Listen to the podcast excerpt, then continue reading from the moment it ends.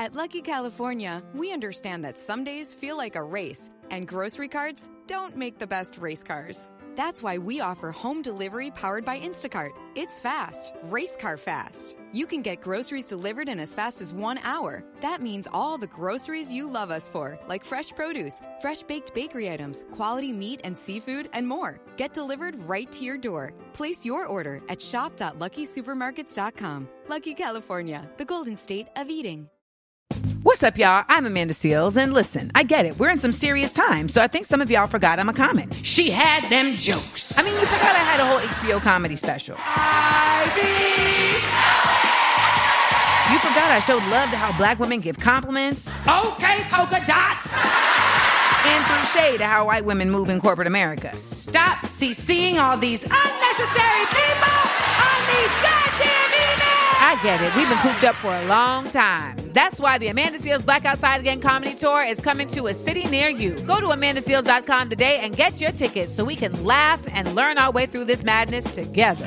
How black am I gonna have to get? You want to know what the difference between you and me is? What? We could start at the penis.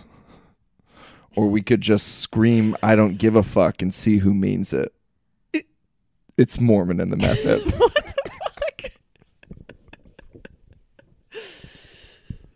If you put a Mormon and a meth head together, this is what they sound like. Aaron Woodall and Joe read our friends. Listen to them talking to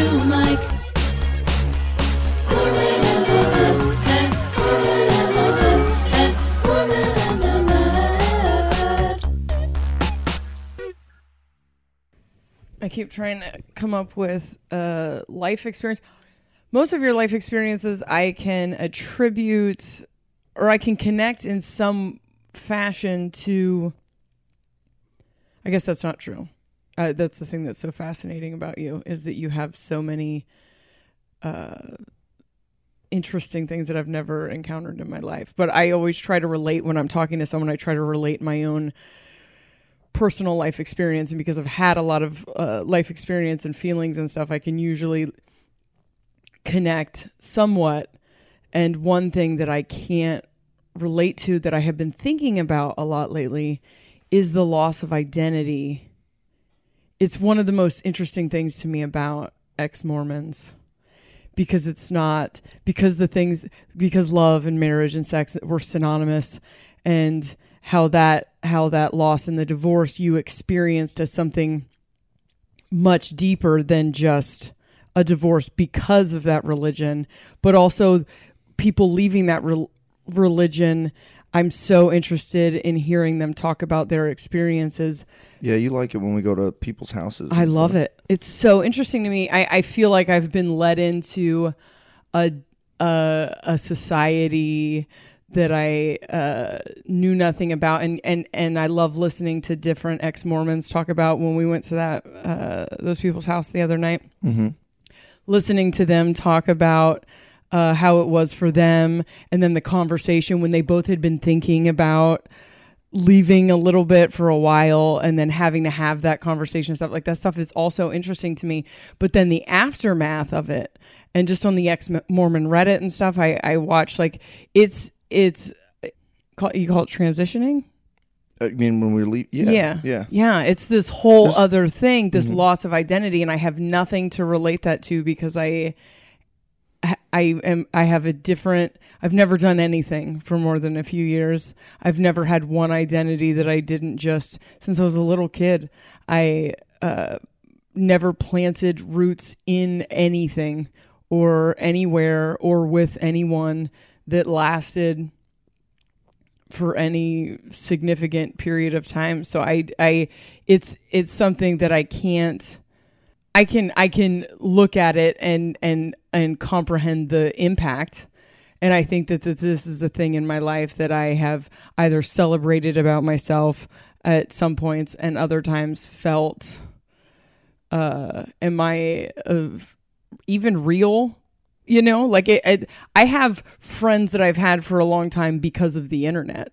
you know, I don't I don't let friendships go down in flames, but I have uh very very close friends for for a few years at a time and then I just become this other thing or I move across the country and just start over again.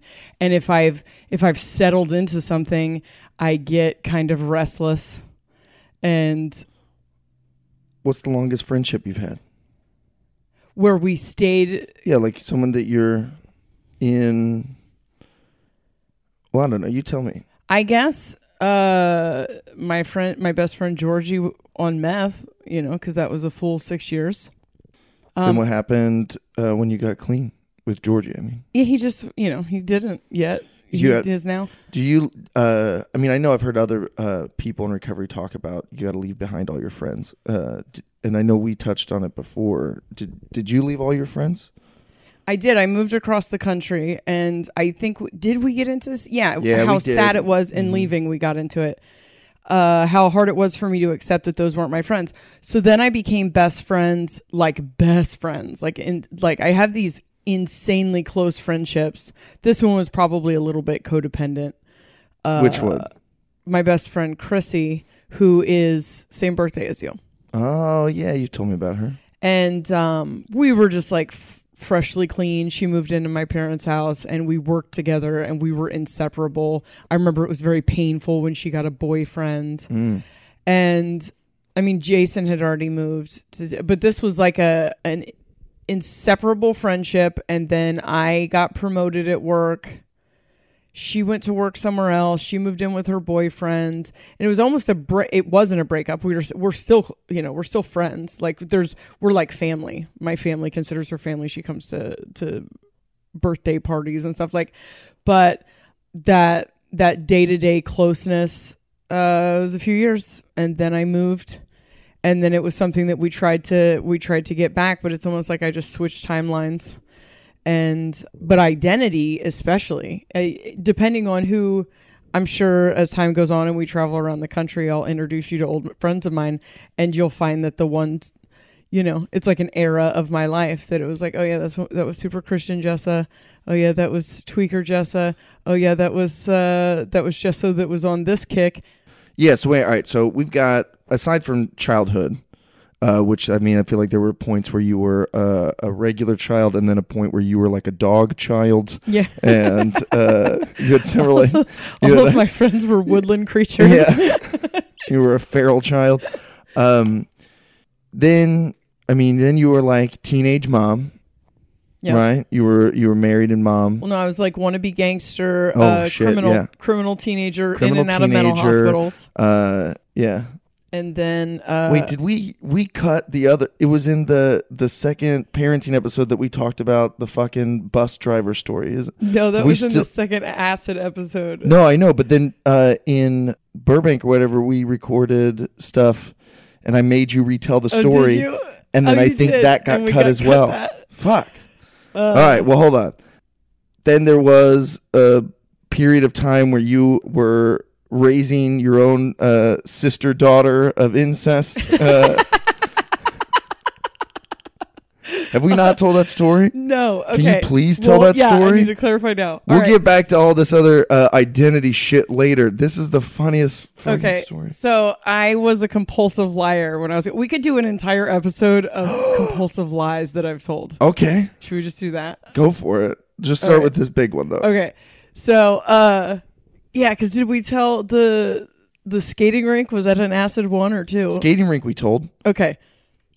and you were like, "I'm an alcoholic." I'm an It's the first time you'd ever drank beer. You're like, "Oh, I've got a problem." Your poor, dad. Uh, another thing that I did a lot was make my dad look like a child molester.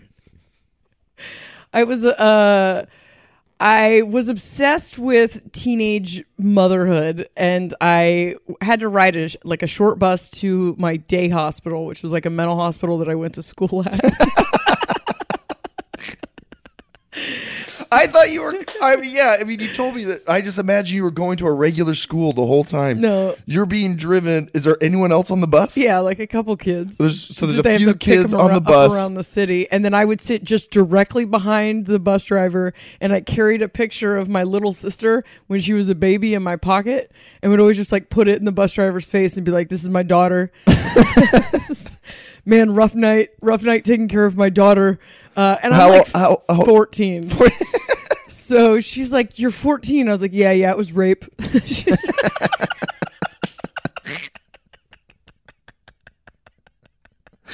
Oh my god! Why did you make it? yeah, I just felt like it was more believable. yeah, uh, yeah. It was rape. you know how it goes, Diane. I like how everyone is Diane. Everyone's Diane. So I'm just like, uh, would just get in, just get in the bus every morning and give her this casual uh, journal of my life as a teenage rape baby mother. Uh, so then, but it's Delaware. So then she's at the bar where my stepmom works, and she's like, "Oh, you're Jessica's daughter, uh, a stepmom." Man, she's I can't believe that she uh she's, so brave. she's so brave. She manages to go to school uh, and still take care of that uh, little rape baby. and my parents are just exasperated by my bullshit at this point. like, uh, I mean, I am And being you're only 14. I get- already yeah. so tired. Oh god, it was just endless. I think me. I told my first lie at 14. oh my god, I was born lying. And so my stepmom's like, "What?" And she's like, "Yeah, little blonde hair, uh, pigtails." And she's like, "That's my daughter." And then I had to get like, you raped Jessica?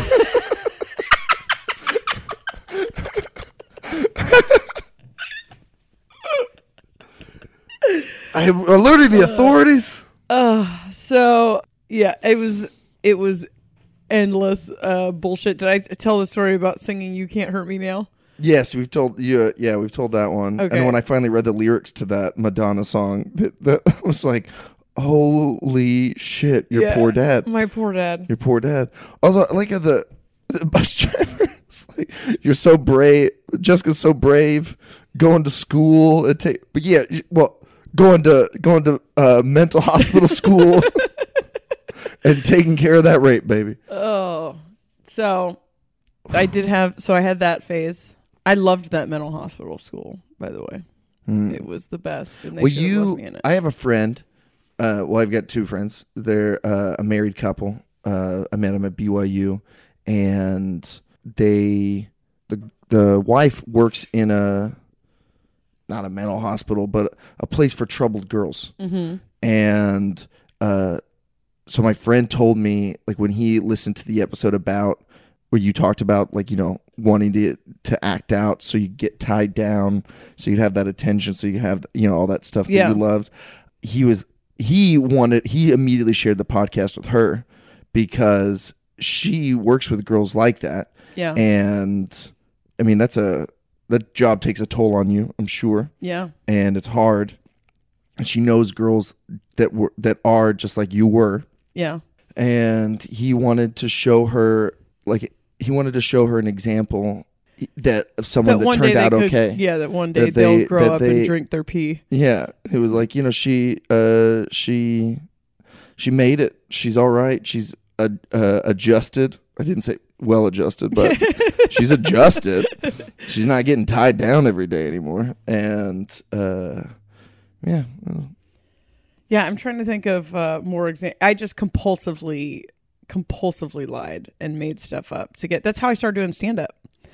I was uh, I was at a work. I had been going to open mics because Dustin was very funny, was super funny, and I was trying to Your get him to do stand up. Yeah, I'm like 21, and he uh, was too big of a puss to get on stage. And, and then he started going to play basketball on Monday nights, and I was just going to the open mic by myself because our marriage was, fall, you know, was he garbage. playing basketball at church? No, we'd left Damn the it. church by this point, Okay, all right. and uh, and so- Mormons know what I'm talking about. and so I just was going to open mics. So then I'm at a work party one night and I'm being funny. I have just uh, taken over the table talking about how I had invented spray diaper ointment, which just meant I had the idea for spray diaper ointment. Wait a minute, hold on. Was your was your first routine a, a Shark Tank sales pitch, and you were crushing with it? You're like, I was just, I was, I was so funny talking about how to change your baby's diaper with this new uh, invention. I know, All I need is the twenty thousand. The work dinner. Okay. I had come up with the idea for spray diaper ointment because I was tired of trying to get diaper ointment on my daughter's uh, rashes, which now I know it's just because I sh- was putting the wrong kind of diapers on her. So then I Live went to learn, the Invention Submission loves. Corporation, and they were like, "You have to give us a bunch of money." So then I did a poor man's patent, and then I just talked constantly, which is just you mail yourself the idea and allegedly if somebody comes up with that idea and you have the sealed envelope you have some rights to it. I don't know if that's true or not but that's this is shit that people believed before the internet existed. But so i would make people sign like an nda on a napkin. I told lit- fucking everybody about it because then it just became like a thing that i talked about. So i'm at this table and i'm being uh, hilarious Wait a minute. talking about spraying diaper ointment and I'm making everybody sign these pizza napkins. God, That just, can't that believe just have the letters NDA on it. That's all it says. NDA and their signature, and it's right above like uh, Tony's Pizzeria. so. You're like Tony, you signed this NDA, everyone, but I want to make a spray uh, diaper ointment. Tony, I have I literally have your name on a napkin that says NDA, so you are fucked. Oh no. By the way, uh, I don't know how people are liars in 2018. I'm so glad that I got to get uh, to be full of shit before the internet came out. This would be so miserable for me to have to like. Uh, so anyway, you could just say anything back then. You could just say anything. People had to take your word for it. It was a fucking fantastic time to be alive. so um, anyway, I'm crushing. I'm very I'm very outgoing and charismatic before I started doing drugs. I'm crushing at this table, and everybody's like, "You're so funny," and I said, "Yeah, well, I do stand up," which meant I went to stand up because that's that's how those You were going to go. open mics, but you never performed. Right. I had no intentions of ever performing. I had no idea I could do stand up. So then the next day, so there's a Monday. So this must have been like a Sunday or Saturday. So then on Monday, when we're all leaving work, by the way, this job was just driving vans around uh, town and. Uh, we would set up a little tent at gas station parking lots and promote Marlboro cigarettes. And then there was a guy named Barfboro.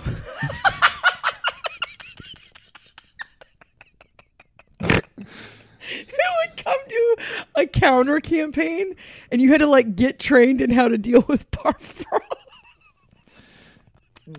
uh was his counter campaign like uh like don't smoke smoking is bad or is it just against marlboro it was like he's got camels I mean, we were the one doing the campaign. This company just did campaigns for. We would give out merch and shit. Mm-hmm. I think this is all super illegal now, but uh but it was a big deal if Barfboro. Why did I not really talk funny?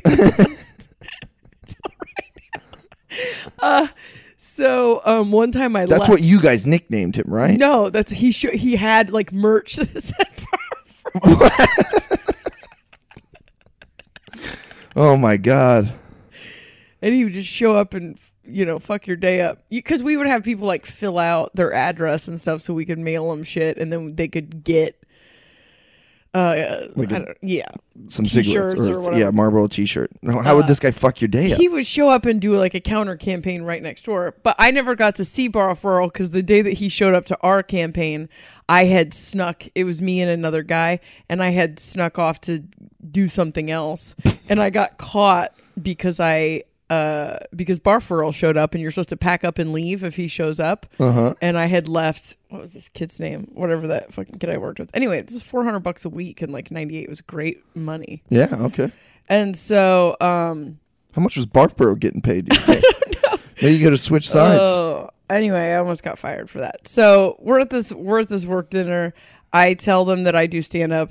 The the the Monday after that, everyone's like, "Hey, we're gonna come check you out tonight at Berbati's Pan." And so I had like hours, I think maybe.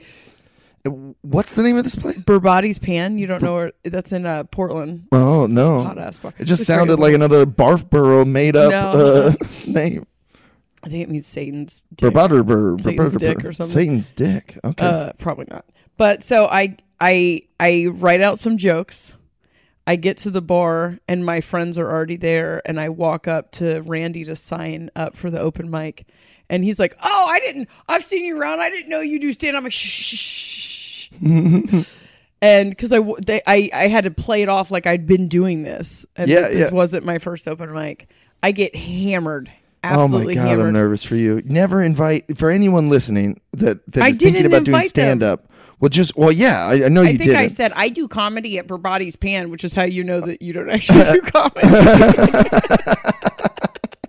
that is a great point. It's a great point. I was just out uh, in Salt Lake, and I met some new people, and one of them was someone who had just started doing stand up, and he had just come from an open mic, and he had mentioned that he had a video of it. And then this girl who liked him was like, "What? Oh, can I see that video of you?" And I and he was like, "Oh, well, I, I mean, I don't know." And I'm like kicking him under the table and looking at him like, "No, no, dude, no, no, no, no, do not, sh- do not." And he's like, "You could watch it, baby, but just not when I'm there." And I'm like, "Do not. Sh- do you want to fuck this girl? You do not show her." a video of you at an open mic. First of all, n- no video of an open mic should ever be seen ever. but just tips to people: if you're starting stand up, you everyone brings their friends right away. Yeah. and you shouldn't. Do not. Do not tell your friends that you are doing stand up until you're you've done it for two years. like, do it for two years and then be like, uh, like like your story Yeah. would have been w- would have been the right way to do it had it not been a total lie Yeah. like just at work one day after you'd been doing stand up for a long time you casually mention that you do it then people come and they see you when maybe you're actually good no one's good their No. first time Oh, I was good. I crushed. what I crushed. what are you talking I about crushed. I don't remember it because I was drunk. oh of course you crushed. I crushed. So then Always afterwards, winning. everyone at work was like, "Oh my god, you're so good!" But then afterwards, this guy comes up and he's like, "Hey, we need a token female for our comedy competition." They said token female because it was the '90s. i thought you were uh, gonna say because it was 2015 but No, uh, so they didn't even. You didn't have to hide the sexism back then. So I do another open mic Tuesday night. Friday night, I, I do the preliminary round. The next week, I do two open mics in the preliminary round or and the semifinals. And then next week, so my ninth time on stage, I win the comedy competition against all of the local comics. And the prize was, how much time were you doing in this competition I think, like six minutes. man I I uh and I'm trying to remember if I wrote different se- I must have written different sets. for the, for each like was the competition several nights Yeah, like, it was several, there several was three sets? three weeks there so it was uh Okay. and I had done some open mics. So I I win and then the prize was feature work for Tribble which led to Pat Wilson. I got to go back and feature at this uh, thing, and so I became a professional comedian. My tenth, my tenth time on stage, I got paid, uh, and it was within a month. And Damn. um, I then I was hosting, and the the the headliners would have to cover my time because I had 15 minutes written, so I must have done three different sets for that. And so, but then I was like a slut with a car, so all the all the headliners were like, "I'm going to take Jessa." So I was just doing all these like triple runs over and over and over again. Um, but that's how, yeah, that's how I became a comedian was because I was absolutely full of shit. You think how you fucking change your that speaking of stepping into a new timeline. Yeah. Uh you were, you know, uh Barfboro's nemesis one day. Yeah. And then the next day a professional comedian. It's crazy how that lined up too, because that dinner was uh that dinner was celebrating the end of the season. That that job only lasted for like four months. Mm-hmm. And so I went straight into that. And then I have told, I must have maybe already told this story because I, that's how my marriage ended too, because he was like, uh, uh, humoring me, I guess, for the first three weeks during, uh, this like whirlwind thing that happened out of nowhere. And I mean, I knew I wanted to be an entertainer. I just, and I loved stand up. I love stand up. I just didn't in a million years think I would be good at it. And so he uh, told me I couldn't do it, and I was like, all right, well, you can get fucked. And so my entire life changed. Like the next day, I moved out, and my whole life was different. And then I did that for a year, and then I left and went and did meth. And then when I got clean from meth, I moved across the country, and What phases did you go through uh, in that initial clean phase? when I first got clean, it was so fun. Everything for me was a huge accomplishment that everyone was happy about. I had never tried to get clean. I have a relative right now trying to get clean, and I feel so bad because it's You never even thought duress. about getting clean until one day uh, at work you just told your friends you were clean, and they were Yeah. like, "What?" I like, did. "Yeah." I got clean. I was moving across the country, which was a kind of a spur of the moment decision. I just got sick of sick of my boyfriend's shit. The relationship was garbage, and I had visited my dad for the first time in five years. A month before that, so I got on an airplane. I was on the airplane, still planning on being on meth. I may have told this story Yeah. before too.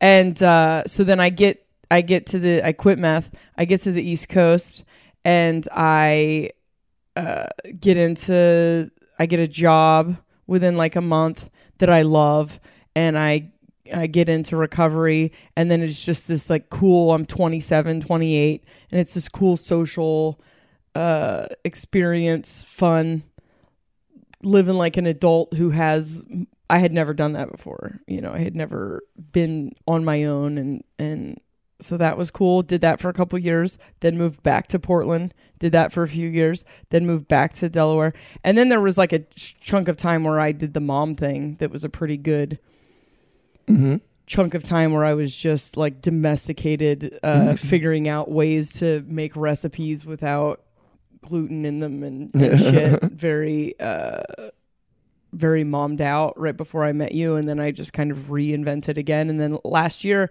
this time last year I lived in Delaware had no intentions of moving to LA wasn't even a thought in my head. I was getting ready for this is not happening and then at this is not happening I was like uh, oh I need to move to LA and within 6 months I moved your whole family to LA. moved moved my whole family to LA separated Got a manager. from Uh, Jason and my entire life my entire life is different now Mm-hmm. Damn. Uh, no, I've I definitely. I mean, I moved. I probably went through fads as a kid.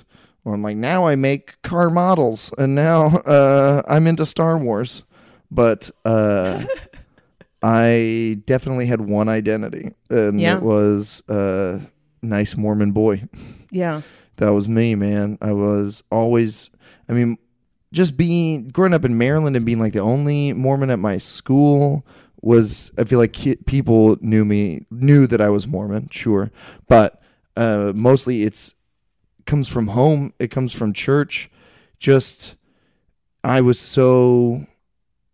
There is a way to do religion casually. There absolutely is. There is even a way to do Mormonism casually. I just think that the way most Mormons are, the way that the the religion is set up, and the way that the culture is, they they it's it's your identity, man. Yeah. It it influences every aspect of your life. Every aspect of your life is dictated by uh, that identity, and it was nice. It's nice to have a a, a thing that's that's that's you that defines you that you feel safe in that you're like this is me and this is that you have all the answers you know uh, you know uh, there's there's someone there to tell you what to do for everything you know and just like all your decisions you got to go to God for all your decisions they really encourage you know prayer ask God what what what college you want to go to or who you should marry for example you know yeah but you're praying to your Mormon God and you're reading your Mormon prophets' words for advice and stuff. And it is, I don't know, it permeated my whole life. And so that's why for me, and again, there's Mormons that don't that don't feel this way at all or don't give a fuck. But for me, it was so hard to leave because I was like, this is me though. Who, am I if if this isn't true? who everything I did was for for something that wasn't true. Like all the fucking decisions I made about what college I would go to. Although to be honest, I probably still even even if you're not Mormon, consider going to BYU, man. Two thousand dollars a semester. Are you fucking kidding me? Just and also if you're not Mormon, holy shit. You can just do whatever you want and then not feel guilty about lying. like I feel like if you if you uh I'm so impressed with Andres who who lived by the honor code the whole time he was there even though he's not Mormon. If I wasn't if I wasn't cuz there are a few non-Mormon kids at BYU, you Right. know? And uh they have to sign an honor code still. They got to live by the same uh What, rules. so what is in the honor code? The honor code is a bunch of stuff the that's about like honesty and integrity and stuff, but no one gives a shit about that part. That's clearly the important part because you can't really eh, police that. You Right. don't really know, like, hey man, uh, are you, are you, do you love God and love your neighbor? Like, you know, you can't Yeah. tell outwardly. Right. So the, it's but all the Mormons outward who are things. controlled by guilt and Yeah. kind of programmed. It's fine. Exactly, like, exactly. Well, there's like- the outwardly stuff that you can tell. It's like in the honor code, it says you have to shave every day. In the honor code, it has stuff about like uh, you know, sh- short skirts or tight f- fitting clothing. You know, Right. So that you every man. BYU's got a, a, a newspaper, right? Like most college, that's like the number three new college newspaper in the country. This is what they brag about all the time. They're like, uh, you know, our newspaper program at BYU is like top three in the nation. we And, have uh, your finger on the pulse. right? Well, I was like, well, they've got digital, whatever. It's their journalism thing, I should say, instead of newspaper. But still, I would read their paper and just weep for the future of journalism. I was like, how the fuck are you number three? You're in the top three in the country. this bullshit. Every fucking week there were letters to the editor in this paper, and every every I mean, okay, that's an exaggeration, but I'm, a few times every semester, there they would publish a letter from some 18 year old freshman boy who wrote in and be to be like, uh, I was on I was on the quad the other day and I saw a girl wearing yoga pants and I was disgusted. To you, you signed an honor code, madam. Where, where is your integrity? How dare you, uh, walk around and tempting young men with it? I, I came here to learn from, from a higher institution at the Lord, and here you are prancing around in your Lululemons and, and, and, and slowly bringing us all down to hell. And then and every like every few weeks that some a version of that letter was published. And then and I was like you don't have to print this. You guys are making a decision to print this every time this jackass writes him. We could you could I'm sure there's another letter that you could print does it have to be this guy every time? Because then the next week there would, there would be like a, a girl writing in to be like, "How dare you uh, stop policing female women's bodies?" Blah blah blah blah blah. And then the week after that, there'd be some other jackass who'd be like, "Uh, well, all right. So I I heard your your darn your your dumb girl opinion, and I I thought uh, maybe what you need is some reminders on some scriptures. So here's a list of scriptures I think uh, your slutty ass should read to uh, to better remember. This is all Christ just is always sexual watching. tension, right? This is just a bunch of. Oh yeah, that, that's just and so yeah. So this dude, so eighteen year old dude sees yoga pants and he wants to fuck. But he doesn't know that. He doesn't know that. He's never he's never heard anyone say, "Ooh, ooh, I'd love to tap that ass." He's never what he has heard people say is shame women's he's heard people shame women's bodies before. Right. He's heard and so like that that feeling, that feeling that I that maybe other men uh other young men would be like, "Oh, it's time to go to the bathroom and jerk this out." Yeah. Uh he doesn't know what that feeling is and it turns to to anger which then like turns to righteous anger and he's just like Right. and fuck man that's uh there was every not this one wasn't happening as often. I think uh there was there was a period where like it got popular whatever but there would be like uh a some dude at BYU would hand a girl a note, just like a note that was like, and then and then walk away in the library, and then she would read it and start crying because the note was like, I just wanted you to know that uh, you're dressed in a way that uh, is brings shame to your household or so some crazy. bullshit. So yeah. this is just like dudes blaming chicks for their boners. Yeah, it's a. It is what it, I don't think that they know that's what it is. I don't think that they. Wow. that, we were just uh, talking about how Provo is this like yeah, with pocket. Jason. Yeah. dude, Provo. Provo is weird, and Jason put it in a term that I had never like really because I going to Provo has got a is, it feels strange. They talk about it being in the bubble, like jokingly, or it's like the the the the, the Mormon bubble or whatever. Right. But it's, it feels physical. When you walk into Provo, it feels different. It's got a very Stepford Wives feel to it, eh, where just everyone's the same. Everyone does the same shit, it, and like. But Jason hit the nail on the head when he said it's just it's just sexual frustration. That whole town is sexually frustrated. That uh, the entire town. He said they're So- like aggressively nice. Oh yeah, yeah, yeah, yeah, and uh, yeah. That they're nice, but in a really, really aggressive way. and I thought, yeah, yeah, that's sounds like us. And then he was like, it's because you all need to jizz. And I was like, huh, okay. Wow. So you didn't. Okay, but you were jerking off by this point. Well, you're married by this point, but like, Yeah. Do you? So my BYU experience was different. 'Cause I, and this is why kids tons get of married kids are really married fast. at Well, yeah, kids BYU. get married fast so that they can fuck. It is, I, I wonder how much of them, how many of them are having good sex, but Right. they're at least having sex. Yeah. Uh, but there's still like half the population that isn't married and that's just like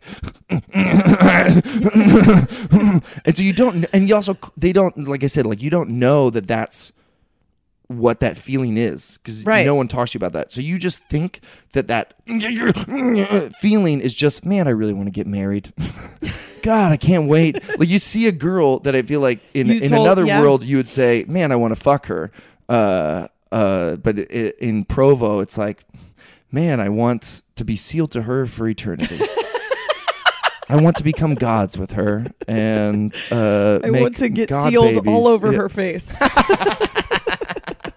Oh, oh! Man, I, want wish to I get. could want to marry get. into her mouth. Oh man! oh. So I mean, I it- there was all so the, there was all these. I think this is still a good example of how you know this this permeates your entire life, and when you step out of it, Mormonism, everything can change if you want it to. You know, you could do everything differently now. How and it, but it does take a while when you step out of a, a cult. Like you gotta you gotta deprogram. There's a lot of there's a lot of uh, things that you have to change in your mind even though like it was so weird. I was like i don't believe in this anymore but all these things i didn't believe in anymore were still affecting how i how i felt and how i acted and how i am in relationships and all this stuff. So there's there's all this there's so much deprogramming to do. And that so that's part of it. But then the fact that there are so many mormons who are doing it right now there are so many mormons that are leaving Yeah. all at the same time so many of us are about the same age too i mean there's people leave at all ages but right now there's There's a ton of people exodus, my yeah. age uh, that are that are heading out and so a lot of communities have been formed Yeah. for for people transitioning out of Mormonism, for people who have left it, for people, you know, and there is a uh, fraternity there because we all have had such a similar experience. It's just we all were raised in a very similar way, despite like what state or whatever, blah blah blah. Because our parents were Mormon, we all had these really similar experiences. And then coming out into the world, we're all having the exact same similar experiences. So there's a there's a lot of support that you can get from from other ex Mormons. Right. And I don't know if other if uh, other churches are like I don't I, I, uh, Scott and Jehovah's Witnesses. We'd have to ask him, but it's like I did. I I uh, spent a lot of time talking to him about it, and I, I'm not. Uh, he wasn't even sure if there are communities, but that whole religion is kind of set up.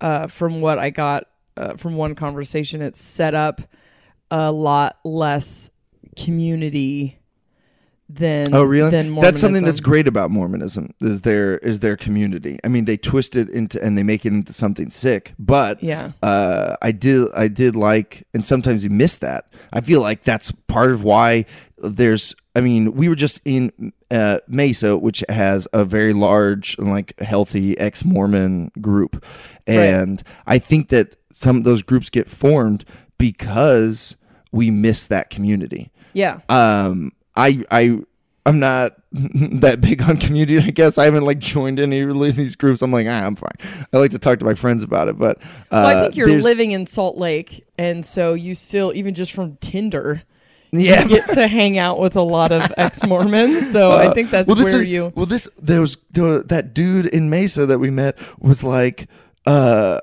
was just t- talking about these Facebook groups, these XMO Facebook groups, that he was like, "That's essentially Tinder. Everyone is there to fuck." And I was Yeah. like, "I should have joined. Are you kidding me? Fuck." I could have. Ah, of course Yeah. they're there to fuck. Why didn't I think about like I'm getting invited to these like single Mormon transitions in Salt Lake, like some group like this, Yeah. and I just immediately quiet all these notifications. I'm like, I don't give a shit uh, about the hikes that you guys are doing on Saturday Yeah, morning. I'm not going to do. trees. But yeah, they were probably fucking on the mountains, and I could have been there for the wilderness orgy, and I just was too too sh- uh, socially anxious to to go. God damn it. If y'all had sent me an invite that said, "Yo, we be fucking," I would have I would have hit interested at least. I would have been like, "Yeah, yeah, I'm in, I'm interested," but I yeah, had no that should idea. definitely. Uh, that should definitely be in there. But apparently, that's just. Uh, you're the only ex Mormon That that doesn't know that. Yeah. Uh, but all right, so But when you're in Mormonism, you've got a tight community. We all of your friends, you meet your friends at church. You help each other move. You uh, take out. You look after each other. You take care of each other. There's uh, you know, all you give jobs to each other. You, anytime someone's hiring at work, they just go to church and they're like, "Hey, uh, you know someone that needs a job? I got you know like and more. You, you're in this. You're in this club, which I think is cool. The thing that gets twisted is that it's you know it's all tied to your your fucking righteousness or something. This is also how Mormons fall for every m- pyramid scheme because some other jack like there's a bunch of there's a bunch of bullshit artists who are just pretending to be nice people and Mormons are always fooled by that and then always Mormons always ignore the good people who uh you know drink coffee like you could be a really good person uh but they, everyone's like oh no I'm not gonna let him move into my basement apartment because uh he's you know he's a he's a child of Satan uh but then meanwhile you there's a take there's- coffee that seriously? yeah, man. I mean, I'm, yeah, yeah. I take coffee seriously. I But wonder we didn't connect before. so I think that when you leave, I think there's a lot of Mormons who are searching for that community still that want a place to make friends, that understand them, that know them, know exactly what they're going through. We can suffer together. You can laugh together. Also, it's fu- like it's so weird being the 30 year old who doesn't know like what kind of alcohol to order at the bar because you've never drunk anything in your life and you're with a bunch of other people who are, have been drinking since uh, their late teens you know? So like it's fun to go do all those stuff with the other ex-mormons Yeah. who are just as dumb as you are and you guys can learn how to drink together and learn how to smoke together and apparently learn how to fuck together. That's what i've been missing out on So there's uh like loss of identity would be not only like here's the thing that you've been doing and here's the character that you've been playing in life and that everyone knows you by because that's something that when I run into a, someone I haven't seen in 5 years they always address me uh, and try to connect with me on whatever whoever I was at that point and I'm always just like yeah, How's not that diaper anymore. spray ointment going? Can I your- talk about that yet? Is that napkin still in play? Mm. Tell me about about your life as like the diaper baroness. How has it turned out for you? Oh man. If only I had the follow through that I have now. I think with the loss of identity though, it's it's everything in your life is experienced through this filter of you're a Mormon. Like every single thing in your life. So you are deprogramming from and it's another thing that we've talked to like ex Mormons about is uh, or on that that one subreddit where they were talking about our podcast, and the one Mormon was like, "Uh, Jess is giving you some pretty fucked up relationship advice right now." And then other Mormon ex Mormons came in, they were like, "Actually, the further you get out of Mormonism, the more you're going to find out that this is what love is, and we were taught codependence, which I think is a big, just this big thing that you have to learn." uh, leaving Mormonism, which I think you just learned uh, by default from the divorce. uh, yeah, was part of your process. You had to learn it. You had to learn it. Uh, I don't think I would have learned it any other way. Really? Nah, man. I just if uh, it had stayed in that relationship, I'd we'd still just be in this ugly cycle, just back. And I I wasn't I wasn't ever gonna learn. I and I so I, I I've said before where I think she had to be the bad guy, Tabitha. I feel like she had to be. Yeah. She had to leave.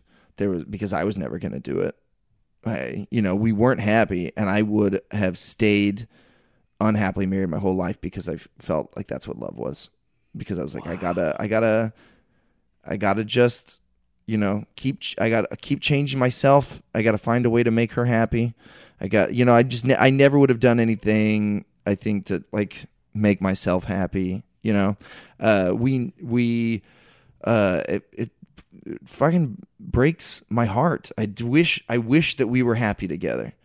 I wish that we were happy together, but I can't. Like we, even still now, it's so hard for us to talk to each other. We just it's at least for me. I can't speak for her, but it's just every time we talk on the phone or anything, it just takes me a while to like unclench my shoulders afterwards like i or some like sometimes i'll just be so fucking sad for a day or so just from having one conversation with her and it's and uh, you know a lot of that's obviously just the divorce but still while we were married we just there was a a combination of us two together that we were uh, our worst selves i wasn't i was awful and she was awful and we make each other awful and that breaks my heart and I would have just stayed uh, in that. And because she broke up with me, and because and then it's just oh, just intense pain, intense pain like I never felt before. Just intense, awful pain. I hated it, and I and I reach and I if I could have, I feel like I would have just put our relationship back together so that I wouldn't have to deal go through that pain. But now on the other side of it, I do feel like okay, uh, I don't think I'm ever going to be codependent again. Right. I I also may never like right now. Right now, I've swung so far to the other side where I'm like, I don't know if I'll ever be intimate with another person again. like I don't I don't know if I can ever be in a relationship again. But at least. It, it won't be a codependent. You can't get in a codependent relationship if you don't ever get into a relationship. Think about that. Um, do you think that the pain was caused by the codependency? I mean, obviously the yeah, of there, course. There's think, like, yeah, the- yeah, yeah, yeah, yeah. That's uh, because that that's that. Obviously, there are a lot of things that are painful about divorce, but that that pain I was just thinking about as I was talking, just that awful, unbearable, I want to die pain, was because uh, half of me was missing. The good half of me was missing. I was left with everything that I hated about us, uh, which was me. Everything I hated about us was me, and it was all that I was left with. And I hated me, and I was unhappy, and I had no tools to use to make myself happier because I did not know how to make myself happy because I'd spent my the last however many years making her make me happy. It was her job to make me happy, and it was my job to make her happy. That's what I worked on. I was like, I'll change myself and do this and do this and do this for her. And then she oh. needs to do this and this and this for me, right? And so I had I was I had no clue how to take care of myself because I had been so codependent. And so here I am, left an unhappy mess and no idea how to clean it up. It was very very painful. You know, I had to learn how to I mean, I spent a long time just pacing the house. Just and I I mean uh out of a 24 hour period, most of it was just spent pacing my just all hours of the night, just an empty, an empty apartment because she had taken all this stuff. And I would just walk back and forth. I would occasionally go in and check on Ethan in, in his room and, and then walk back out. And I just didn't sleep and all this shit because I, I, I had no idea how to fix this and it was just getting worse. I had to learn how to get out of the house uh, by myself and like just go see a movie by myself and be and and and like make myself happy. I'm like, Aaron, what will make you happy? I had to ask myself, I'm like, what, what, what is gonna make you happy? What's something you could do for yourself today? I'm like, I would like to get a massage. I started getting so many massages after the divorce, not even happy ending massages, like not, uh, not like you, I heard they're not that yeah, not like in a sad, uh, uh, in a sad way or whatever. It was like a really. My massage therapist was my therapist. She was better than my therapist. She number one cost less than a. Uh, well, I think guess maybe they cost about the same, but. Uh, your your therapist doesn't even like let you get naked. Uh, Yeah. uh, the, your therapist doesn't even touch you, and I love touch. Like, uh, but like uh, Sarah, my massage therapist. I mean, first of all, like a massage is relaxing and great, but Right. Sarah would also just ask me about the divorce and like we would work through shit while she like during this this 60 minute massage. It was fucking great. I loved it. But I was getting lots of them because it was the like one of the first things that I thought of that would make me I was like, well, I th- you know, I've always wanted to get a massage. That would be wow. nice. That would be cool. I remember as a missionary, you walk a ton, you sleep in terrible cots, you uh, and you I don't know. I remember just always being uh, stiff and sore and in pain. And I remember saying on the on the mission, I'd be like, man, when I get home, you know what I'm gonna do? I'm gonna get a massage. And I never did. I talked about getting a massage and then I never got one. And I was always so fucking poor and cheap. And I was like, well, I can't afford to spend uh, $60 just on, uh, you know, something to make myself feel better. And God. yeah, and I wouldn't. I did not. And so like I when when I hit rock bottom though, I was like, you know what? Fuck it, man. Money is who cares? You don't have any money. You also don't have a wife, so just spend it. And that like I finally got a massage and like loved how I felt afterwards. So like I had to teach myself all these things to how to take care of myself and make myself happy. And I'm still it's a work in progress. I still get pretty lonely sometimes and still just like I feel the need to make other people make me happy sometimes. You know, I'm like, oh, can't someone else just take care of me uh, and make me happy? And I, uh, I, but for the most part, I think I am doing so much better at being an independent person who who is in charge of his own feelings and doesn't put that burden on other people and takes care of himself and is generally happier. So I think for you there was a lot that uh, so many identities, like every single piece of your identity, because you also then you were the divorce guy. Uh, a lot of her leaving uh, coincided with leaving Mormonism. So this was just all at once. Everything that you ever were was changed Yep. overnight. And so that's a huge paradigm shift where I think I find myself shedding it's not intentional a, a bunch of times it hasn't been intentional but very quickly shedding whatever identity i have been in for the last uh, few years and moving on to a different paradigm and i'm comfortable in that i'm com- i'm more comfortable in that transition we moved uh, a couple years ago and I was the move was a lot. We sold the house. There was so much work going into selling the house, and then uh, moved into a, a a much bigger house finally with all those kids and and uh, there was just so much transition around that. And I remember getting sad, like a little bit depressed after that was all done, because I like the transition of moving. I like all that change. I like all of the chaos that's around it. I loved right before we moved to LA, in order to pull off the move, we had to move into my parents' house for a month because there was uh, too many too many moving parts. So we uh, packed up the house, got rid of most of our stuff, moved into my parents' basement where I worked for f- six weeks because I don't have a day job, but I worked for six weeks at a restaurant I used to work at. And then uh, sent our stuff across the country, and then you and I drove across the country. And I nothing. The dust hasn't really settled since. It's just been one thing after another. Yeah. And uh, I'm I'm my happiest in that. I'm my happiest in uh, just flux, and I get restless in. That was the thing with Delaware. People just uh, they all go to school together their whole lives, and then everyone knows everyone, and then they they join the union and they work the same job for the rest of their life. And I could never. I'm like from Delaware, but also Portland, and I could never sit still. And that just sounds like a nightmare to me. That just uh, that sounds. I would rather live in constant uncertainty, which doesn't feel like uncertainty to me, than play the same character my entire time on this planet. That just seems like I would die. I, I would. I prefer. I. That's why I love comedy as a career because I'm never.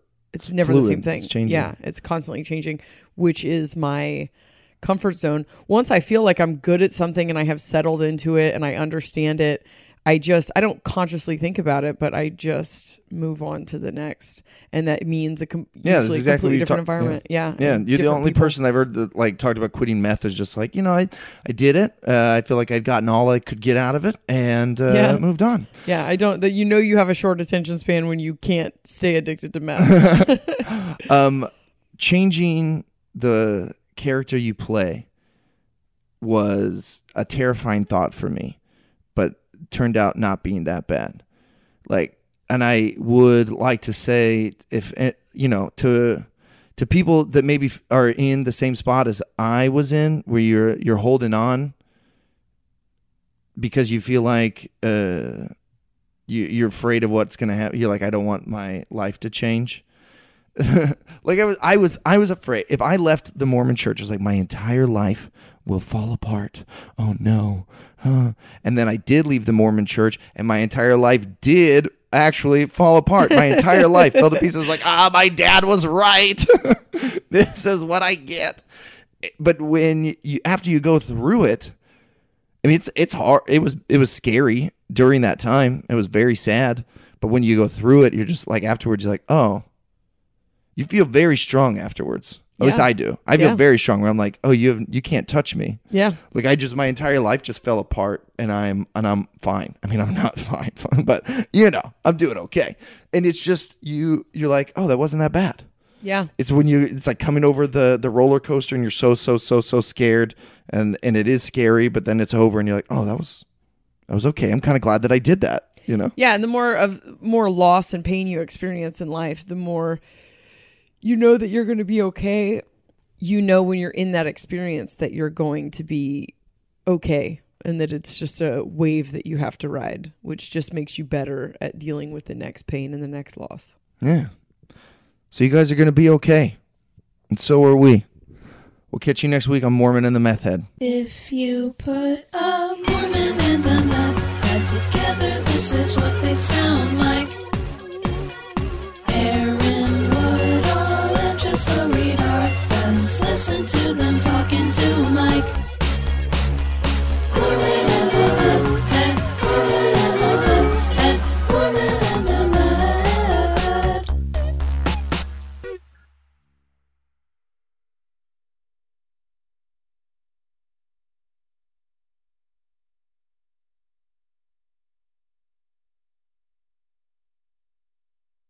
Want to know how to keep your skin looking smooth and wrinkle free? Join over 3 million people worldwide and try Dermawand Pro. 97% of users saw dramatic improvement with this anti aging device. A gentle microcurrent stimulates the skin's layers, providing vital nutrients and enriched oxygen. Clinically proven to reduce the appearance of fine lines, wrinkles, and improve skin texture in minutes a day. Stop wasting time with expensive products. Go to dermawand.com now and use promo code SKIN20 for 20% off free gifts and shipping. Dermawand.com, promo code SKIN20.